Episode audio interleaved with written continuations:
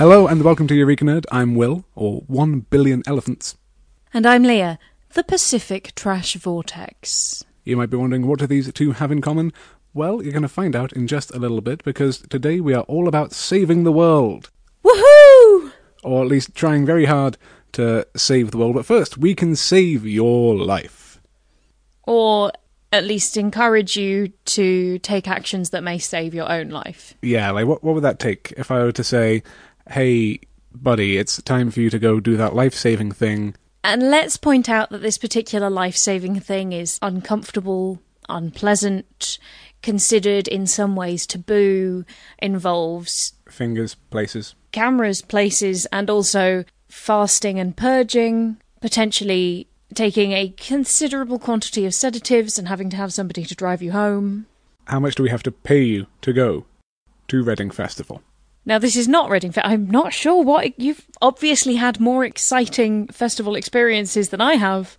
This is not about festivals. This is about colonoscopy. Which does have, like you say, that stigma of, well, this is going to be one of the worst things you can do to a man's body. It's like, okay, but you might not die. Let's not limit this to men. I think people in general often are quite sensitive about the idea of having things put up their bottoms. Because they're going to get right up in there, right into your large intestine. The more you describe it, the less $100 sounds like enough. But according to new research from the University of Pennsylvania School of Medicine, offering $100 as a little incentive to get people to go to colonoscopy screenings improves the rates of colon cancer screening and hopefully then prevention or early diagnosis. The study included 2,245 people from 50 to 64 years old. They were split into three groups. One group were sent an email requesting they actively opt in or opt out of a screening colonoscopy. Another subset got the same message plus an offer of $100 in cash if they booked a colonoscopy within three months. And the control group just had an email with the phone number to schedule a screening. The group who were offered the $100 were more than twice as likely to book a colonoscopy in that three month period than the other groups. Twice as many is very good, but that is still only a difference of 1.5% of people approached and 3.7% of people approached. And I work as a cancer reporter. I hear about colon cancer diagnosis, treatments, screenings every day. And let me just say this now you should really go to your screenings, $100 or not. Because, best outcome, you know you've not got cancer. Worst outcome, you find out that you've got cancer and can now do something about it. It really.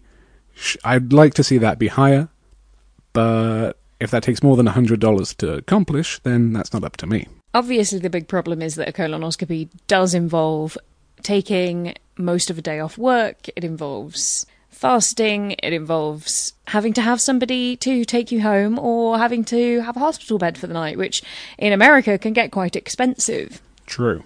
So it's not surprising that the uptake really is not that high, but 3.7% compared to 1.5 or 1.6% is a spectacular improvement, you know, out of a million people.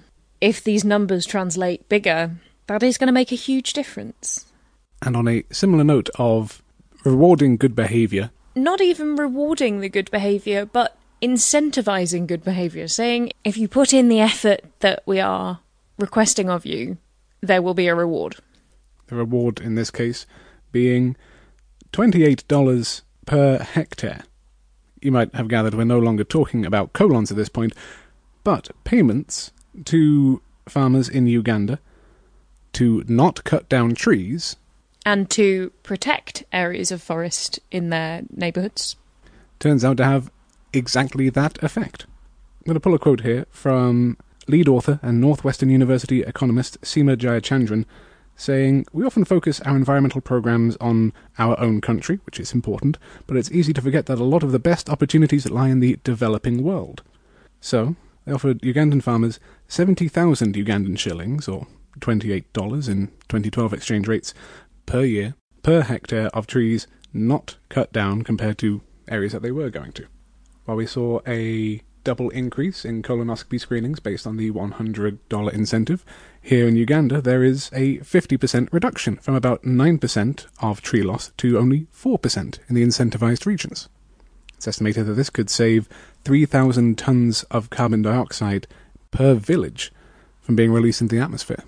Now, the study authors have worked out the benefits of this program by adding up the entire potential benefits of every hectare of forest saved for this long in terms of the amount of carbon dioxide they can absorb and fix, in terms of the biodiversity and potential tourism opportunities that the forest can offer, and have come to the conclusion that even if after the program ends, landowners immediately cut down trees that they wouldn't have protected without the incentive, the benefits still outweigh the cost of that $28 per hectare per year.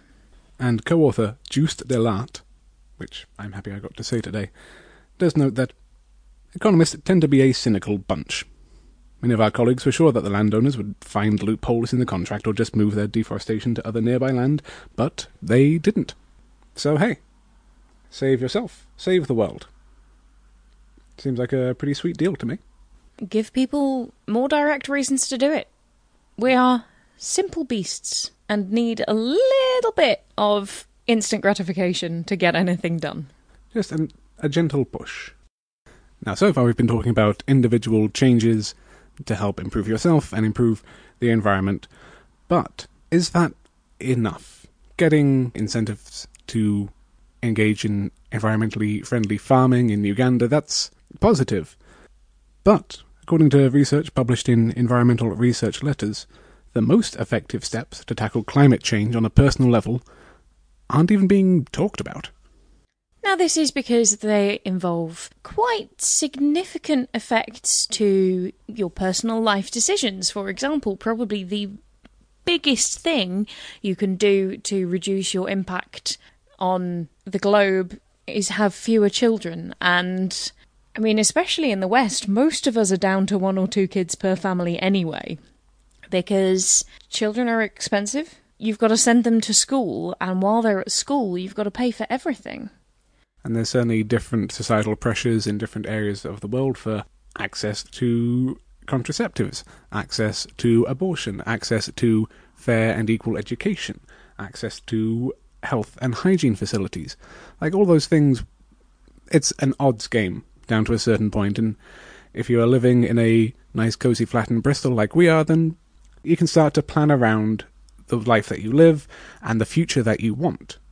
And if there are more or less children in that, then that is a decision that you get to make. Probably not one that you should enforce from on high, though. Very much not. There's many lessons to be learned from history about not trying to restrict other people's reproductive rights in either direction. Yeah.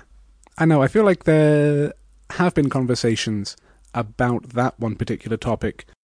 There certainly have been conversations about many of the other things the press release discusses. So, eating a plant based diet, switching from eating meat to a vegetarian diet, which. Well, here's the thing they say that these common steps to reducing one's carbon footprint are not being discussed enough. If you walk around Bristol, there's signposts and billboards up everywhere with pictures of cows and chickens saying vegetarian isn't enough for him. That is Bristol. It's very Bristol. But also, there's the meat free Mondays thing. Quorn had been doing gangbusters. Loads and loads of people have been using Quorn supplements and alternatives instead of meat, and they're doing just fine as a business. Other things like transatlantic flights, not having those. Lots of people are very much aware of the impact of flying on the environment. Living car free, lots of people, again, very much aware. But lots of people also can't afford to live car free. We did look up some of the average commuter times. There are more than 4 million people in the UK as of about 2015 who are travelling at least two hours a day for work. It's a fact that many businesses are becoming more centralised, many things are becoming more focused, and people are commuting further to get to work because the house prices in the place where they do work are just too high to be bearable. So It's great to be aware of the impact that you personally are having and the changes you can personally make to your lifestyle, but there are a lot of changes that big business, that government can be making, which will have far more impact than any one person. I think those are the conversations that we need to be having. Instead of putting another runway at Heathrow, you might put another runway somewhere in the north of the country and encourage businesses to move out of London for goodness sake. We have the internet now. There's really very little reason for everything to be focused in one corner of an island. Well, it's tradition, isn't it? It's also traditional to have 10 children and die at 40. What's your point? Now, whilst you may think, okay, now is the time to go vegetarian, to not take that flight, to not live, like, also don't live in London. Yeah, living in London is terrible for you. The smog will Take years will bring you, yeah, will bring you to an early death. The damage may already be done. Now, this is where we take our names from the top of the episode, me being a billion elephants, or for sake of comparison, let's say 80 million blue whales, 25,000 Empire State Buildings, 822,000 Eiffel Towers. That is the weight of plastic that has been produced in human history, according to the most recent estimates from the University of California, Santa Barbara. Bearing in mind that large scale crea- production of these synthetic materials began in the 1950s, that is a lot of plastic, guys. Roughly half produced in the last 13 years. Which isn't really that surprising. More nations are industrializing and wanting to take part in this consumer culture. There are more than 7 billion people on Earth now. So let's put things in a little bit of context here with a quote from one of the authors, a Dr. Jambeck, who says, There are people alive today who remember a world without plastics. Looking around the room that we are in, there's a, I'm staring at a piece of plastic right now. Anyway, but plastics have become so ubiquitous that you can't go anywhere without finding plastic waste in our environment, including our oceans, and this is where the trash vortex comes in. If you Google the term, you will find out that there is a vast patch of assorted rubbish that humans have thrown away that's just swirling around in the middle of the Pacific Ocean. I believe it's visible from space. I could believe that. I, th- I think I heard that on QI. And there is ongoing discussion about microplastics with the, the sort of scrubby beads that you get in your face wash sometimes. Those get washed down the plug hole. They get washed into rivers, they get washed out to sea. Fish eat them, thinking that they're fish eggs or plankton, and become entirely full of plastic. This is a problem. If you think that now is the time to pause the podcast and put on Plastic Beach by Gorillaz, then we understand. But you might want to stick around to hear just how awful us humans are being, according to the University of Illinois at Urbana-Champaign, because even when we're interacting with other human beings who are trying to make the world a better place, trying to understand our place in the universe even, it turns out we just can't help ourselves. And there is a widespread culture of bias and abuse in astronomy and planetary science. According to the press release, this is the first time anyone has looked at this sort of behaviour in a scientific field, which seems bonkers, but if that's true, thank you for getting round to it, I guess. Science is built on historic abuse and misappropriation of funds and information. I mean, you just talk to a bi- you say Rosalind to a biologist, and before you've finished her name, people will be ripping their hair out saying, Crick, you bastard! Admittedly, Watson was openly racist. I mean, so- they they both have things to answer for. Predictably, if you keep track of sort of general trends of human biases and prejudices, it is women of colour who experience the most trouble with this. In fact, there's some really appalling statistics that have come out from this survey, which was administered online in early 2015. Around 40% of women of colour reported feeling unsafe in their place of work as a result of their race and gender, and about 13% of female respondents reported skipping at least one class meeting, fieldwork opportunity, or other professional event because they felt unsafe. We've discussed before that there's problems with gender equality and general diversity in the sciences, and here is why. It's a hostile environment for many people. And graduate student Catherine Lee, one of the authors of this paper, notes at the end Those who study workplace climate, including many notable women of colour, have been saying this for a long time. To my knowledge, however, this is the first time that anyone has looked at this in the sciences. How? How have we gone this long without ever thinking, you know what, maybe these societal biases, which we've been aware of for decades, that we have seen played out writ large across society, in nations across the world, maybe people are like that at work too. The other things that leaps out of me in this is that about a third of respondents who were white men also reported hearing sexist or racist remarks at work or in classrooms and labs. And if you are one of those white male scientists and you heard somebody being disparaging in a way that could be construed as sexist or sexist or racist and you didn't go uh no. Please consider introducing that practice to your work life and you can be part of the solution rather than part of the problem. Today's eureka nerd tip. Be a decent human.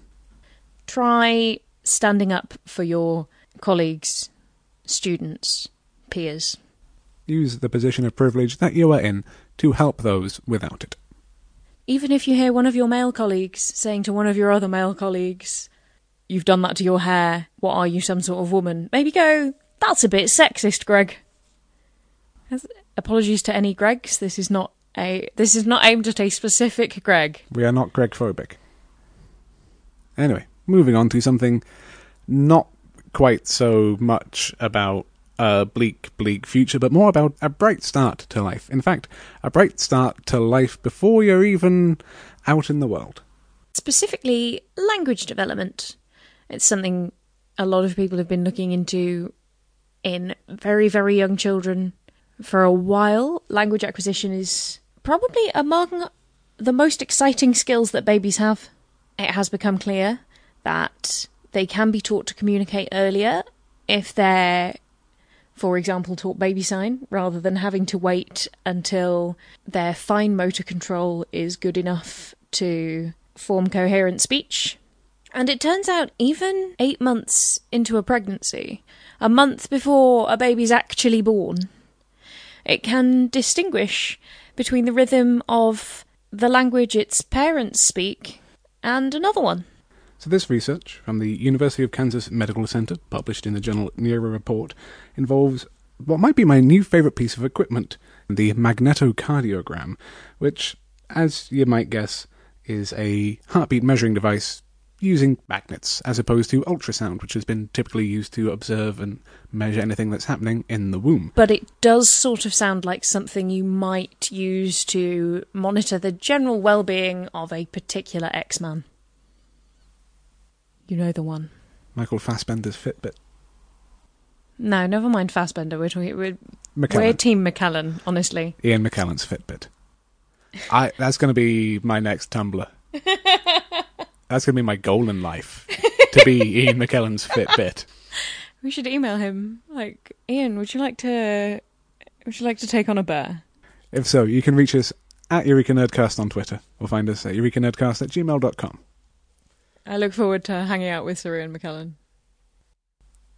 Now, as you might expect, a fetus in the womb, its hearing is not going to be great. It's really only just got ears, and there's a lot of stuff in the way. In fact, one of the authors, Utako Minai, says that fetuses can hear things like speech, but it's muffled like the adults talking in a Peanuts cartoon. But the rhythm should be preserved and available for the fetus to hear, even if the speech itself is muffled. So, using the magnetocardiogram compared to ultrasound, as previous studies have used, two dozen women, averaging roughly eight months pregnant, were examined with speakers speaking English or Japanese, two languages which have very different cadences, very different rhythms and timbres. And importantly, English and Japanese spoken by the same person. So there's no chance of even just the voice throwing them off. And wouldn't you know, at the baby's heart rate responds differently to its mother tongue.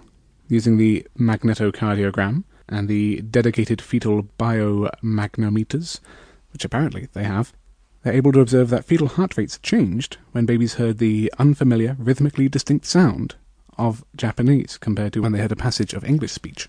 That's not the only news we have about language learning this time round. It turns out there is yet more evidence for being bilingual being really great for you. This research from the University of Washington has been investigating how babies can learn a second language outside the home. The University of Washington tested a group of babies on an hour of English sessions a day for 18 weeks, delivered in parentese, and have found even that really quite low level of exposure to the language gets the ball rolling on that second language acquisition. So these sessions ran one hour per day for 18 weeks, and there was a control group who were receiving a standard bilingual program in the school and both groups were tested, in this case for Spanish and English at the start and the end of this 18 week program.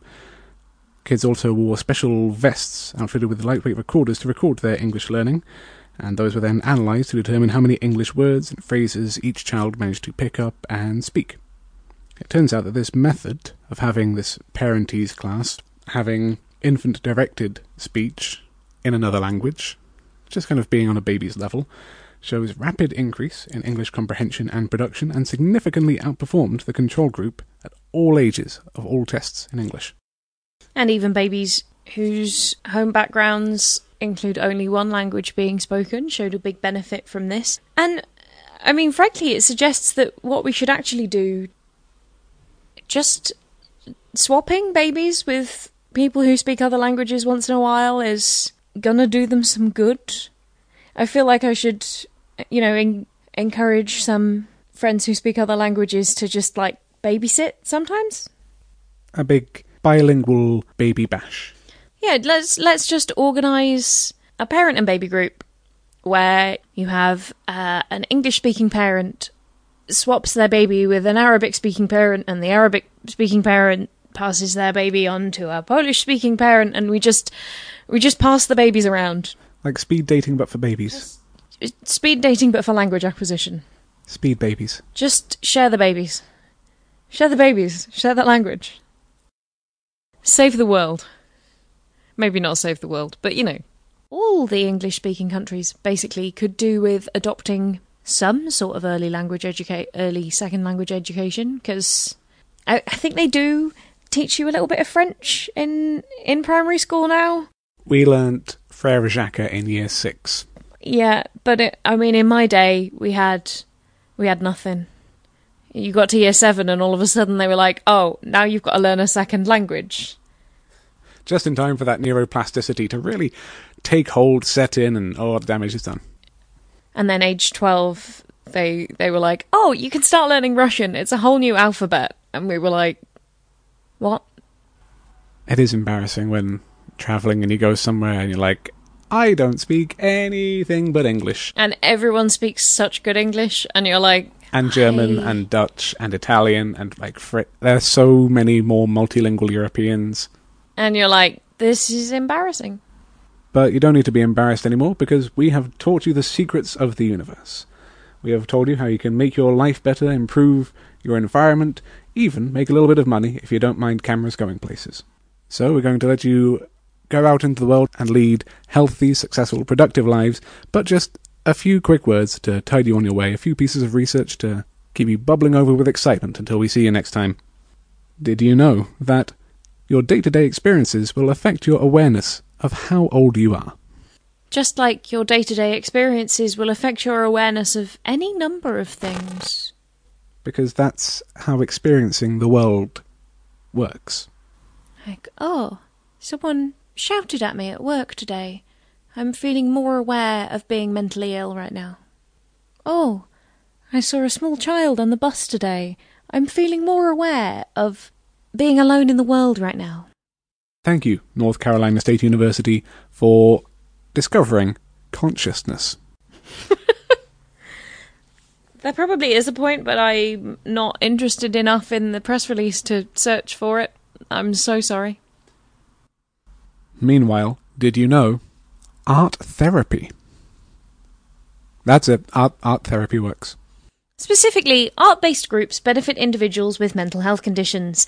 This one looks mostly at participation in things like choirs, which are also sociable, so they probably are quite good for mental health, really. So, yeah, Build a support group, do something fun. art therapy. If you have become increasingly aware of how old you are, then let us know things that you remember from your childhood in those long distant years long past at Eureka Nerdcast on Twitter or send us an email to eurekanerdcast at gmail.com. Honestly, we love doing a bit of reminiscing about, like, being 90s kids. Pogs. We had so many Pogs and Tazos, it was absurd. Slammers. Pokemon cards. Playing Nintendo. Except you can still do that. In fact, you can now play old Nintendo. That strange gap between the Northern Ireland Peace Agreement and 9 11, where it was okay to just, like, leave a bag lying around? A brief glimpse of peace in a terrifying world. Yeah. Also, you can leave us a review on iTunes or Stitcher or Deezer or Podomatic. Wherever you're listening to us. There's so many ways to listen to us. Please let your friends listen to us as well. Send them links, send them files, send them coded messages that they'll never fully understand. And if you leave rates and reviews, people you don't even know might be able to find us.